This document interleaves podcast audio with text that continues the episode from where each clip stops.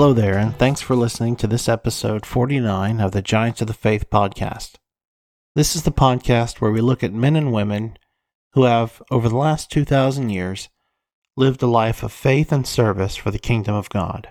In this episode, we're taking a look at the life of Jinsey Young, a woman whose dedication to Christ and Christian service transcended her circumstances. She's known as a light in a place that was darker than a thousand midnights. And though you may not have heard her name, she is certainly qualified to be called a giant of the faith. Rosa Jinsey Young was born on May 14, 1890, in Rosebud, Alabama, to parents Grant and Nancy Young. Her father was an African Methodist Episcopal circuit preacher, and he traveled throughout the communities of Alabama's Black Belt named both for its rich black soil and its concentration of black communities. Jin was the fourth of ten children and was part of the first generation of Southern blacks born free after the American Civil War. She was born into one of the poorest counties in the country, Wilcox County, Alabama, in a segregated world where she faced the obstacles of both poverty and racism. But what she possessed was greater than all the obstacles she faced. She had faith in Christ and the indwelling of the Holy Spirit, and a burning desire to serve both her God and her people. As a young girl, Jinsey worked the cotton fields by day and then attended classes by night run by her uncle, Mitchell Young. She was enrolled in public school as well, but public schools for black children were not well run or funded, and were severely lacking. Her uncle, who had been trained at Booker T. Washington's Tuskegee Institute, wanted to do right by the children in his community. It was during this night school experience that Si realized that she too wanted to become a teacher, so she bent her efforts and her will to the task. She saved the money that she made working the cotton fields, and she sought donations from friends and local churches. When she completed sixth grade, which was the highest available in her local public schools, she'd saved enough money to pay for books, clothes, and train fare so that she could attend Payne University. Payne was an AME school that had been founded in 1889 in Selma, Alabama. Life at Payne was difficult for Jinsey at first, where she was being trained as a teacher. She had to begin each term late and end each term early because she had to be home to help work the cotton fields and earn the money that she needed for tuition.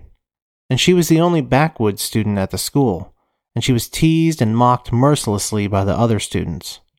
But she persevered. She was a student at Payne for six years, during which she became editor of the school paper, began tutoring other students, and eventually graduated in 1909 as class valedictorian. During her valedictory speech, which she had to deliver seated because she was too nervous to stand, she spoke these memorable words to her fellow graduates He that is greatest among you shall be your servant, is the language of the great teacher. To serve is regarded as a divine privilege, as well as a duty by every right minded man. Do something worthy for mankind, is the cry of the civilized world. Give light to those who are in darkness. Sustain the weak and faltering. Befriend and aid the poor and needy. There is nothing more reputable to a race or nation than Christian service. So let us not hesitate, but grasp every opportunity that will enable us to do some good for others. And as we'll soon see, Jinsey took heed of her own advice. Soon after graduation, Jinsey earned her teaching certificate and passed her state required exams and set about teaching. She traveled from town to town, teaching in black schools throughout the region. Uh, teachers in black communities traveled in a circuit in order to keep their schools open. Alabama law at the time required schools to remain open or have their funding pulled. There was a severe lack of qualified black teachers, so they adapted and did what they could. Si felt called to serve the rural communities, however, and in 1912 she returned to Rosebud with a dream of starting a private Christian school. She raised funds from locals, both black and white, and quickly had enough to pay for the construction of a building. In October 1912, the Rosebud Literary and Industrial School opened. In the first year of operation, the school boasted 115 students, and then in the second year, the student population grew to 215. But disaster struck in 1914. The Mexican boll weevil reached Rosebud in Wilcox County. The weevil devastated the cotton fields in the community and destroyed the local economy. Many parents of the school's students were unemployed and could not pay tuition, and donations dried up as people struggled just to survive. Jinsey kept the school going, but with a shrinking student base and staff, she desperately sought donations from individuals, organizations, and businesses, but she largely failed. By 1915, the school was on the verge of shutting down. In despair, Jinsey wrote to Booker T. Washington seeking financial support from the Tuskegee Institute. Washington's secretary, Emmett Scott, received Jinsey's letter, and he responded. The Tuskegee Institute could not provide financial support, but Scott did encourage her to write to the Evangelical Lutheran Synod Conference of the Lutheran Church Missouri Synod. The Synod had a recent history of founding and supporting missions in rural Louisiana and North Carolina. I'm not a Lutheran, and I figure that many of you listening are not either, so I'm going to take a moment here to explain some of these terms and a brief bit of Lutheran history in America. The Lutheran Church Missouri Synod, or LCMS, was originally founded in 1847 as the German Evangelical Lutheran Synod of Missouri, Ohio, and other states.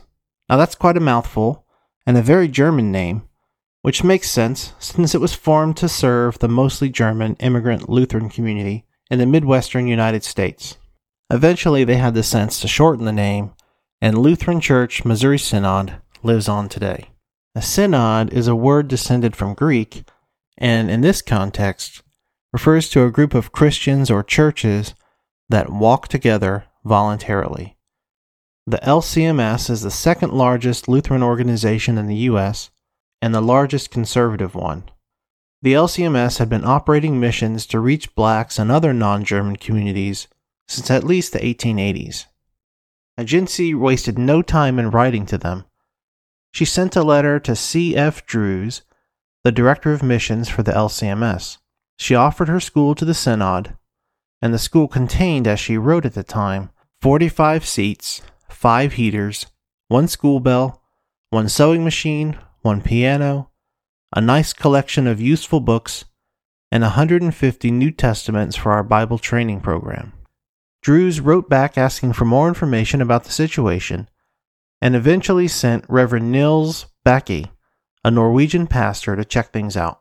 Bakke was impressed with what he saw, and the LCMS agreed to take over the school.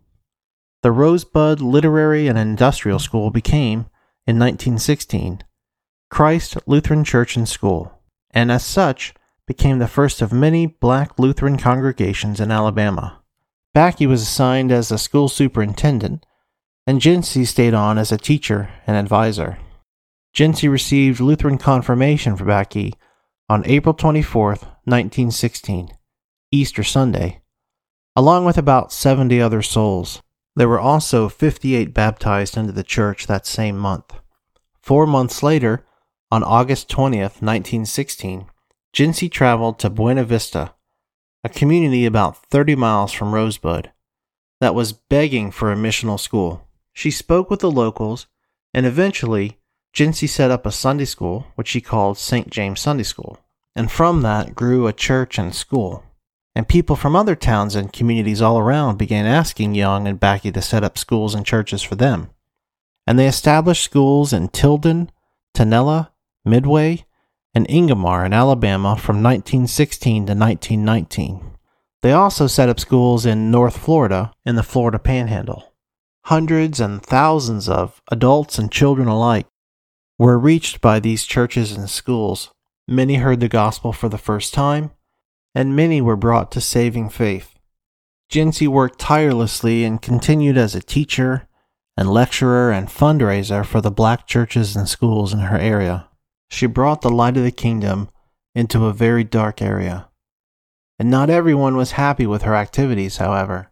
Many black churches, especially AME congregations, saw the Lutheran churches, and indeed Jinsey herself, as the enemy. Jinsey was called many names from the pulpits of these churches. For example, she was called a devil, a false prophet, Jezebel, Antichrist, an old white man woman, and maybe worst of all, a Democrat. She persisted, however, knowing that she was doing the Lord's work. In 1930, Jinsey Young published her autobiography, Light in the Dark Belt, and it's an inspiring read. In 1922, the Evangelical Lutheran Synod Conference opened Alabama Lutheran College in Selma at the request of the various black Lutheran churches and schools that Young had helped to get off the ground. The school would eventually be renamed as Concordia College of Alabama and served the black community until it closed in 2018. Young was a teacher there from 1946 until 1961, when she was forced to retire due to ill health. Concordia awarded her an honorary doctorate in 1961 for her years of service, and Jinsey then died on June 30th, 1971, and was buried back home in Rosebud. Rosa Young devoted herself to Christian service in difficult times and in difficult circumstances when many others would have simply given up. She's not a household name because the work that she did wasn't glamorous and it was mostly done in a forgotten corner of America. But that doesn't diminish the importance of the lives that she touched or the souls that were renewed because of her efforts.